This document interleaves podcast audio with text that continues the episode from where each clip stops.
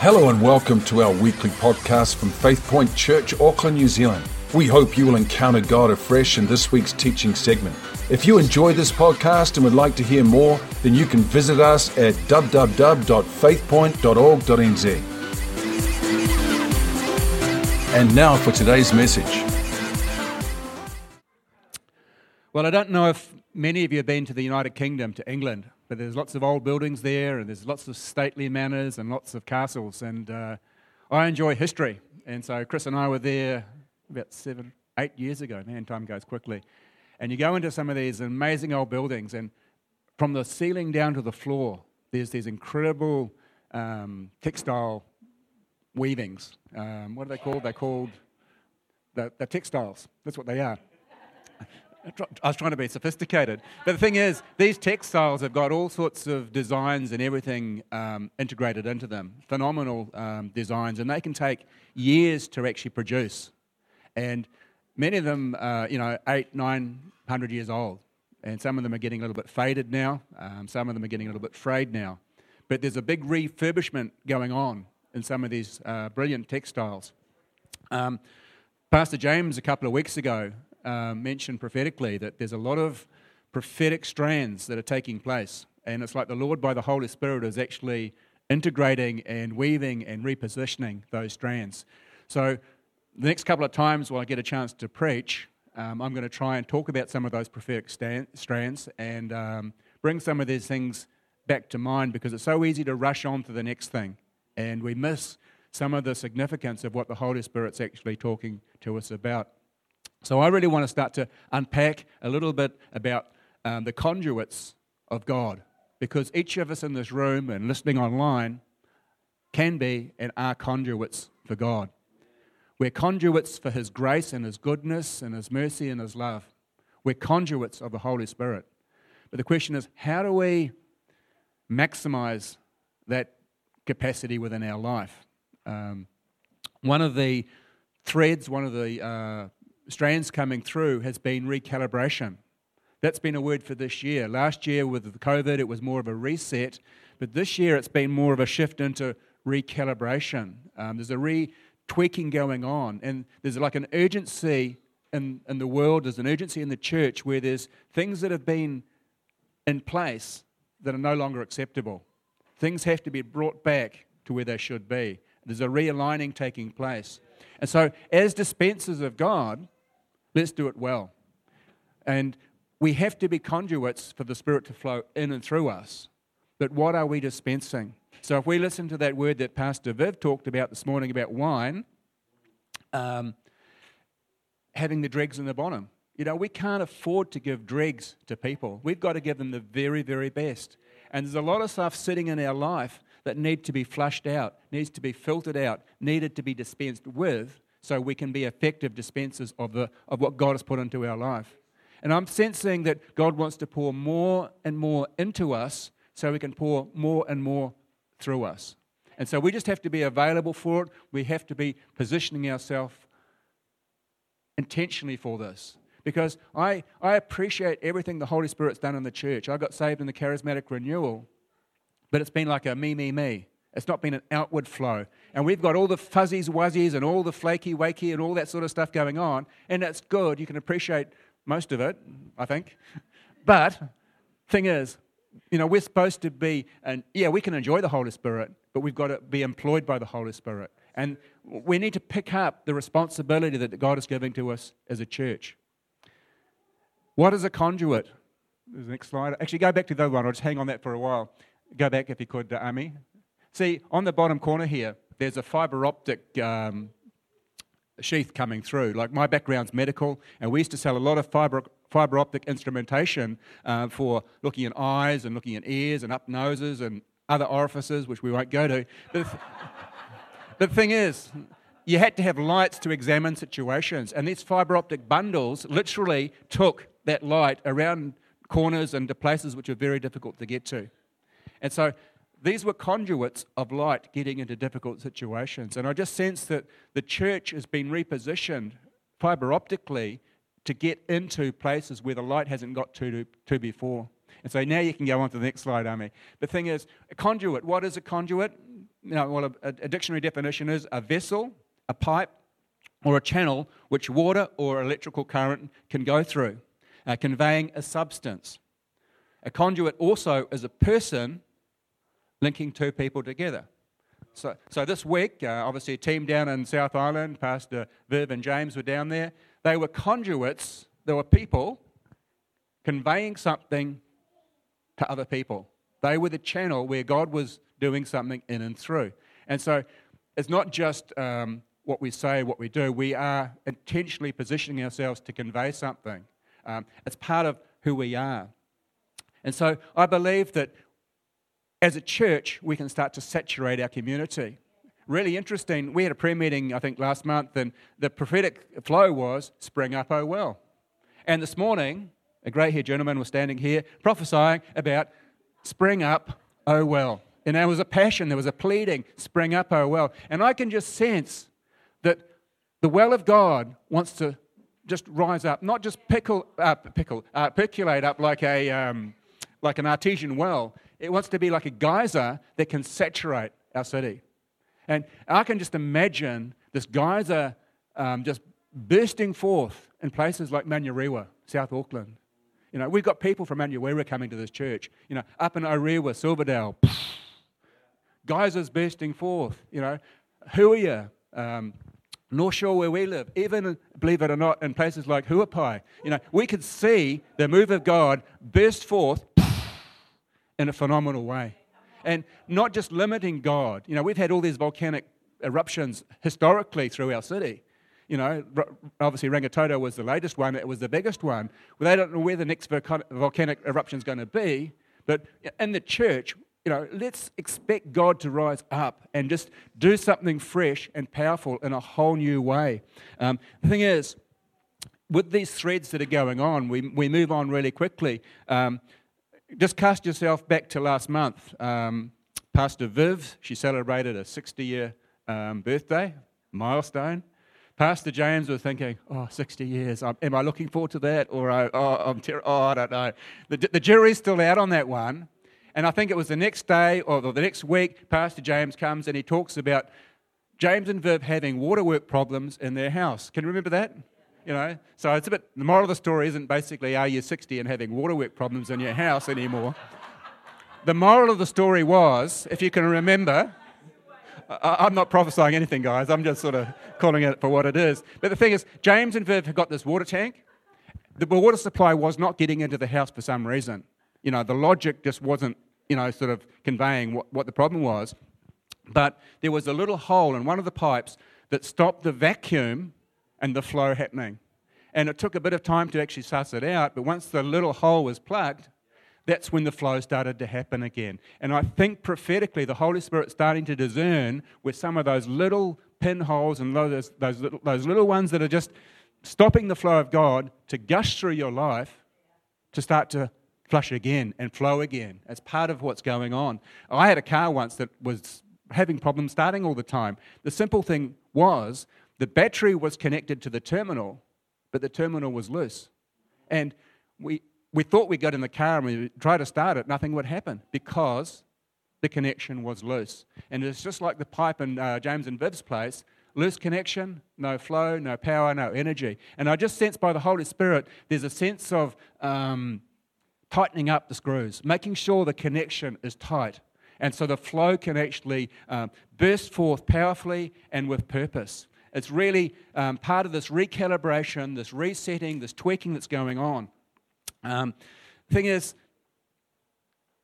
Viv talked about this. I come back to, to Viv because of this, this wine situation going on. You know, she talked about this contaminants in the water, uh, and, and, and the wine. And um, there was a problem, but it had to be resolved. Someone had to step into that. Um, in our house a couple of years ago, we could walk through the laundry and we could start to smell this aroma that wasn't particularly nice. You know, it wasn't dead socks or undies or anything. It was something something else, and we didn't know what it was. And then Chris said, it's down the sinkhole.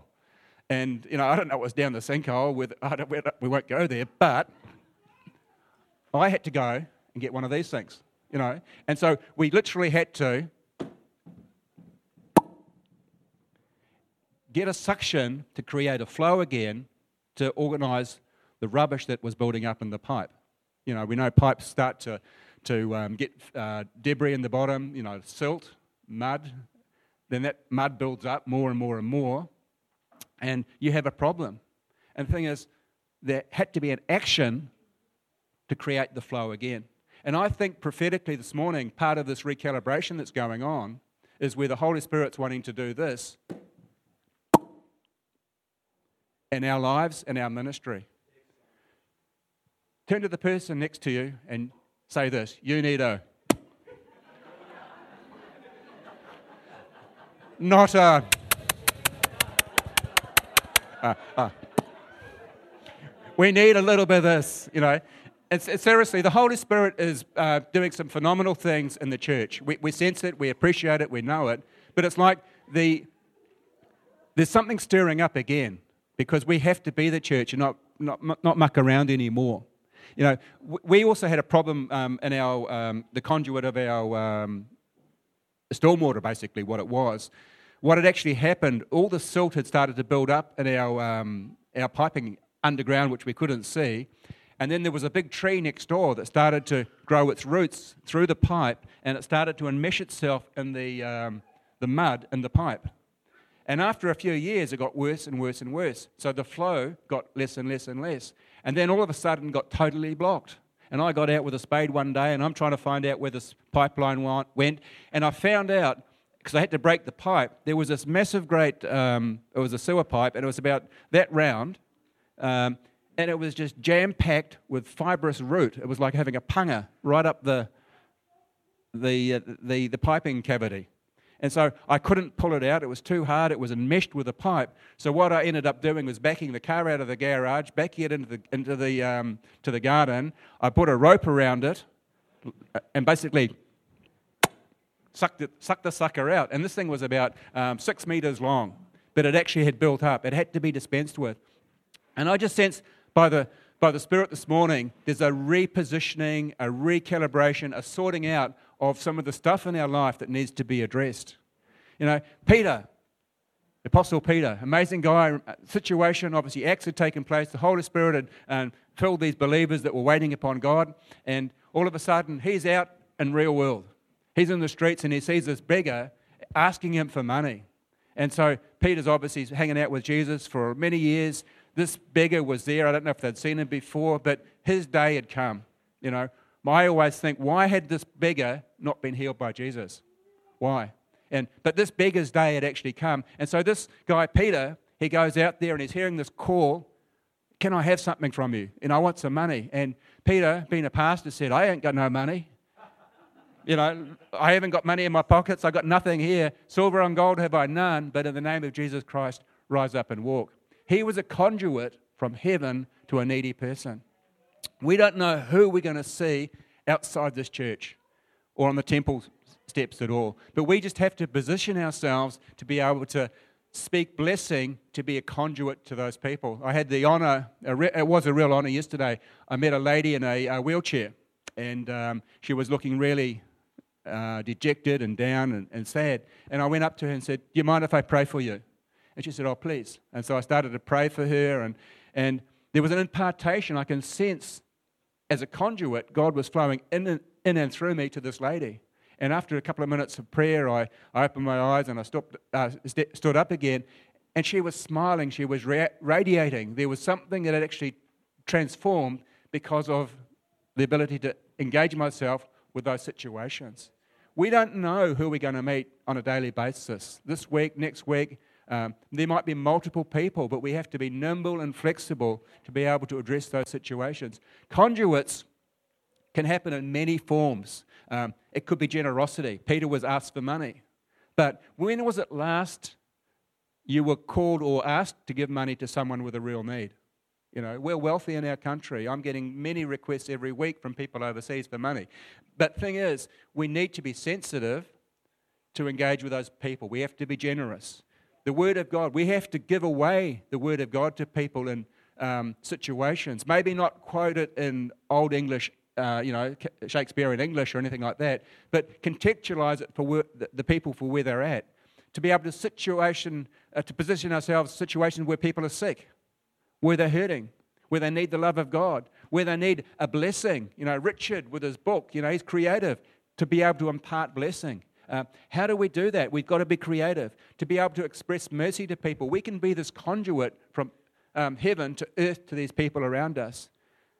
Intercession and prayer is part of a conduit which I believe God is actually starting to open up a tap in the church. You know, it's it's been flowing, but I think the Lord wants to be able to open up the tap so the flow grows, uh, uh, flows more intentionally.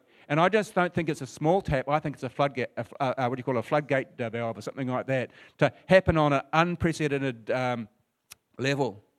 Important. One of the scriptures that the church has been getting repeatedly over the last six months is basically, he who believes in me, as the scripture says, out of his belly will flow rivers of living water. Yeah. Interesting. It doesn't say out of your head, not that way, not out of your mouth, you know, who wants projectile stuff out of their mouth? No one. But it's out of the bellies. Um, Prophetically this morning, we heard about out of the soul, out of the emotions, out of the innermost being. That's where compassion is. That's where you can relate to hurting and needy people. And that's when miracles will start to take place. Out of your emotions. So God, I think in this um, transitioning time we find the church in, is going to stir your emotions. And where there's been no empathy, there's going to be empathy. There's going to be compassion. We just have to be nimble. We have to be real. Be sensitive. Whoever drinks from this water of life shall never thirst again. That's great. It's for us. But the thing is, if we're bottling up this goodness from heaven, what are we going to do with it? We can't be on the shelf anymore. We have to be dispensers of God's goodness and grace to a thirsty and needy world around us. You know, none of these bottles have actually got ex- expiry dates on. We just have to get it out and give it away. We've got to be creative in this. Interesting thing is, water. We can't live without it. Everyone on this planet needs water. And as we read God's word, to survive, we've actually got to have four things. Water, air, food, and light. This is science. It's basic biology, third form science here. But Jesus said, I am the living water. We can't live without water. Jesus also said, I am the breath of life. We need air to live. Jesus also said this, I'm the bread of life. We've just had communion this morning. We've got to have food to survive. Jesus said, I'm the light of the world. Well, we are conduits of four, those four elements to give to our world around us. This isn't rocket science. It's just plain science. It's common sense, you know. Science is only catching up with some of these things. But the thing is, if we're going to be conduits, are we going to have a flow coming out of our life? Say to the person next to you, are you a drip? Well, not hearing much this morning. Are you a drip? Mm-hmm. No confessions this morning. But I think, seriously, I think that the drips that are happening are going to start to happen with greater dripping. There's going to be a greater flow. There's going to be a greater current. There's going to be a stream of stuff starting to come through us. There's going to be something that's going to just flow and, and, and move on. And I just start to think, if we've got a flow, what could it actually look like? Yeah. Who's who's been to Hooker Falls? I think we've all been to Hooker Falls. This mighty current is just gushing out of Taupo. It's powerful. It's, it's majestic. It's awe-inspiring.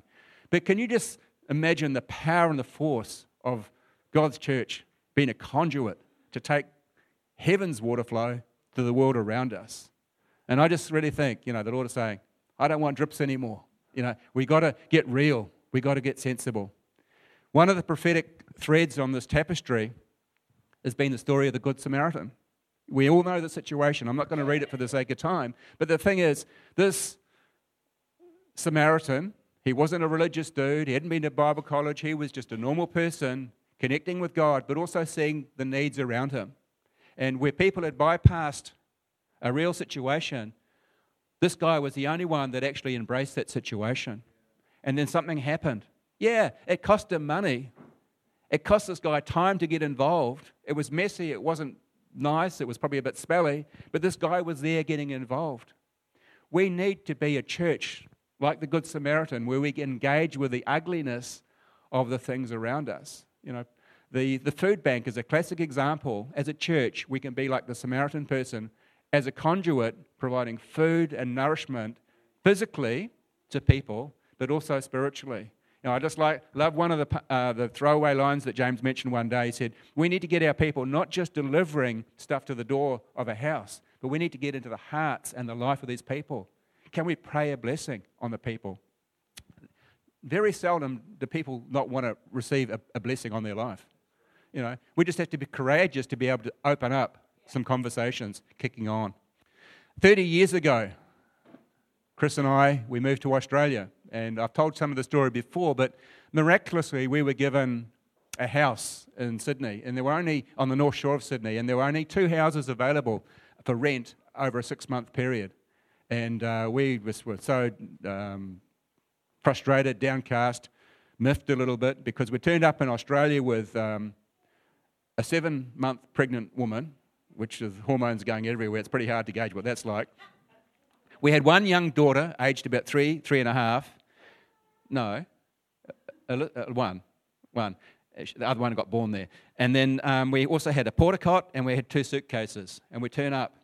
And then our freight forwarder said it's going to be six weeks before your container gets from the wharf of Auckland through Sydney to your new address. And it's like, oh, great, porta-cot, pregnant wife, hormones, all these things going on. How are we going to survive? Two suitcases, it's not going to be easy. And so, but the Lord sovereignly, he told us to go back to this um, this uh, real estate person in Bellrose and on the, in French's Forest there, went in and the phone went while we were standing there, and this person said, you wouldn't believe it, come with me, first listing in months. So we went literally two hundred yards down the road.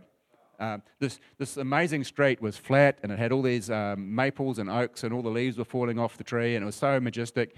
We drove into this big driveway, and um, this house was just perfect, you know, uh, it was brilliant. And it's like, good, now six months before our container gets, this is going to be a real pain.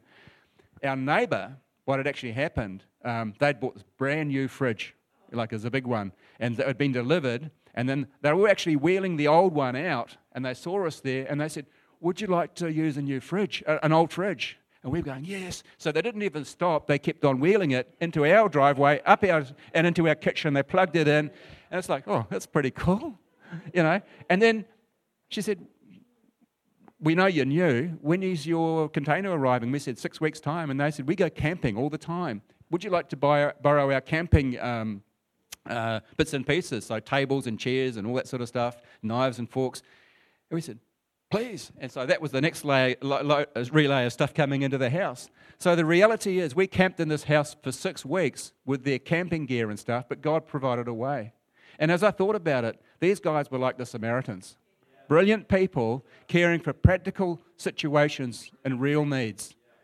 What we also discovered, they went to a church down the road. It was a Church of England.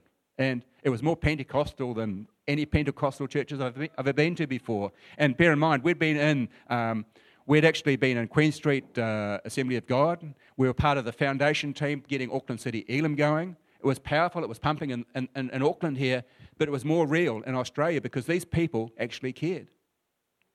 Long story short, Samaritans. But we can do that sort of stuff. It's it's simple. It's not rocket scientist uh, stuff. We have to be cross-culturally sensitive. You know, this is Luke four, and I'm just rattling on real quick here. Luke four, it says this, in Elijah's time, when the heavens were closed for three years, three and a half years, there was a severe famine that devastated the land. Yet Elijah wasn't sent to any of them. He was sent uh, and said to a foreigner, a widow in Zarephath in the land of Sidon. That's like miles away. So up there, right up the coast, miles away from where he was staying, he had to go there. Where is God going to send you? You know, it might be over the back fence, it might be across the road, it might be to another office member down the corridor. Where's God going to send you? We just have to be sensitive to the direction. And when you go there, something's likely to happen. So in Elijah's case, this person got a miracle or multiple miracles because she got fed for three and a half years. And then her son died and he got raised to life again. So there was another miracle. Stuff started to happen. And then Luke's reading straight on from this in Luke four, verse twenty-six, it said, and many people in Israel had leprosy at that time of Elijah. But there was only one healed, and that was Naaman, a Samaritan. Uh, sorry, a Syrian. Go figure. Why weren't the Israeli people getting healed? Why was it a foreigner? You know, Elijah was a conduit from heaven. He gave instructions, I'll go down to that river, wash yourself seven times, and you get healed. There was a clear instruction, but there was a link in the chain where there was this young girl who said, oh, you've got a problem, but if you go there, you know, that could get sorted out. You know, we can point the way to church to people. Come there, you've got problems, we can pray for people. You know, we just have to be creative and we have to listen to the voice of the Holy Spirit. We can all be conduits. When I was sharing last time um, here, it was actually online because of COVID, I introduced a number of missionaries that came to New Zealand. One of my heroes is a guy called James Buller. He was the first Wesleyan missionary to come to New Zealand. And God sent him to a weird and wonderful place. I can't even pronounce it. Uh, go back one if you could, uh, Ami. Next slide there. Uh, halfway between Dargaville and Whangarei on that windy road, there's a little place. God sent this man to this location. It was a weird place. But the place was actually the primary uh, marae or pa of a paramount chief. So he went there, he settled there, and he started to dispense the word of God. He started to uh, give his life away to people. People were sick. He got out his first aid kit and he started to uh, give medication to people. Um, he started to train people in in in, um, in in English. He started to do all sorts of things. He started Bible college, uh, Bible, not Bible, well, he started Bible colleges later on. He started Bible classes, all that sort of stuff. He started to plant churches. He was practical, teaching people how to farm, sow wheat, sow grass, that sort of stuff. But people loved him because he cared for people. They respected his um, religion because he embraced them for who they were. It wasn't so much what he taught, it was what they caught from him. And then they wanted to become Christians because they could see a transformed life. A- an amazing situation. But the thing is, God will often send us to really illogical locations. Now, it's a, it's a logical thing to go to Huapai because Auckland's expanding there for a church plant. But sometimes it's not logical to go to different locations. But we just have to listen clearly to the directives to go somewhere and do something. And that's when miracles will always take place. You know, one of these young guys that the, this guy was mentoring was another a missionary called uh, Reverend William uh, Ghetto, uh, this guy here.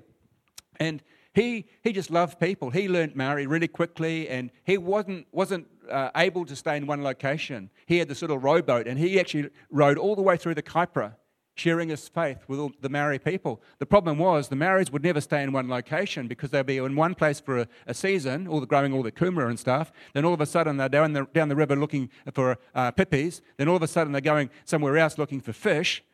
And then they were moving around all the time. And so this guy was moving around in his little rowboat, but he was sharing his faith, loving on people, caring for people, but a conduit from heaven to these needy people. But he was a man of peace. And these uh, Maori chiefs, they actually caught hold of something that changed their life and their lifestyle. And Christianity started to come into Northland.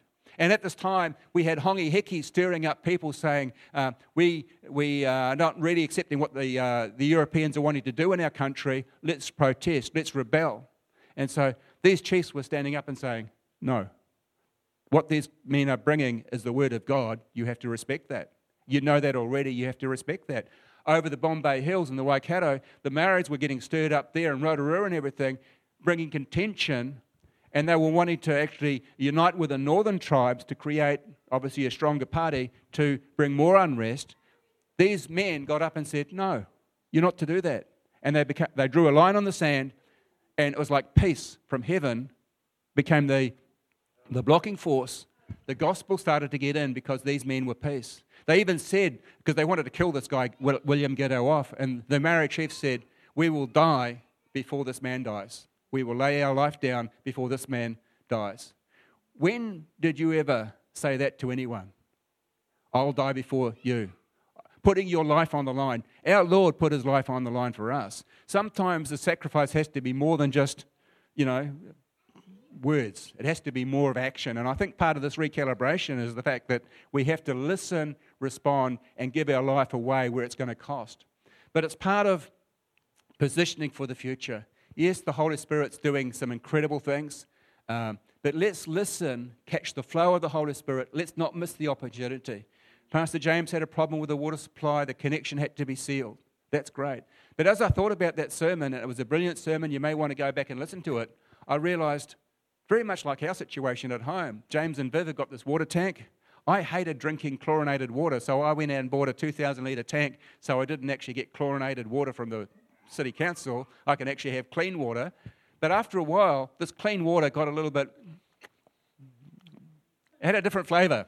And I realised that with stuff coming off the roof from, I don't know what it was, birds or what the story was, or foliage, but the water started to to, to change its pristineness. And so Chris was saying, tea doesn't taste quite like tea anymore. So I had to go out and buy a water filter, you know. And so that water filter sol- solved a lot of problems, you know, because it actually got rid of the gunk in the system. And if you got up onto the water tank and actually looked through the manhole, it's actually probably a boy hole because it's a bit small. It was not a manhole, but it's, it was there. You could look down with a torch and you could see these little things swimming. Somehow these bugs got into the water. But but extra body for Chris. She doesn't she doesn't know she doesn't know what I saw. I did clean the tank out, by the way. But the thing is, these things were swimming around and we had to get rid of them. And I just sensed in our ministry, in our life, there's still little things that are swimming around that the Holy Spirit this morning wants to get rid of. It might be a little sin, a thought, a judgmental attitude that we're carrying. Uh, you know, like Viv was saying, hey, I'm okay, I'm cool, there's nothing wrong with me. And the Holy Spirit's saying, yeah, right. You know, and all of a sudden, we're getting the nudge of the Holy Spirit. You know, we had to have a water filter put in. Our car, every ten thousand kays, we put a new oil filter in because it's working fine, but we want to protect the engine. We want to make sure what's going through the uh, car is pure. So we have to put in a fresh oil filter. The Holy Spirit comes through these contaminated vessels. Go figure. But the thing is, we have to have purity in our life. And I just sense again by the Holy Spirit, He needs to change the oil filter within our life. We've also got air filters in our car. We've also got them in our lawnmowers if you mow lawns these days. And thing is, those air filters have to get sorted out as well. And I just sense the Holy Spirit is saying, come on, church, let's get back to where we need to be. Really interesting. And I was thrilled to hear what happened on Tuesday night. James was saying, hey, I can't do this by myself. You know, let's stand in the gap, prayer warriors. And we all got up and we prayed different ways and different forms. And we heard the report. Um, all sorts of exciting things were happening. But just as we close this morning, there's two things. And I don't know if everyone in this auditorium this morning is saved. You know, we have to have four things to survive. We need water, we need air, we need light, we need food. You need Jesus in your life. You might live physically and things are strained and tough and obviously online as well. You need stuff to survive in this physical world. But this physical world is going to be limited. We've got eternal things to look forward to. Our bodies will decay and die, but our spirit lives on. We've got eternity f- ahead of us. And we've got to align ourselves with the Spirit of God to survive through that. You need Jesus in your life for eternity. You know, you've got your soul and your spirit all caught up in that. Our bodies will disappear at some stage. But we're looking at eternal consequences and decisions for the future.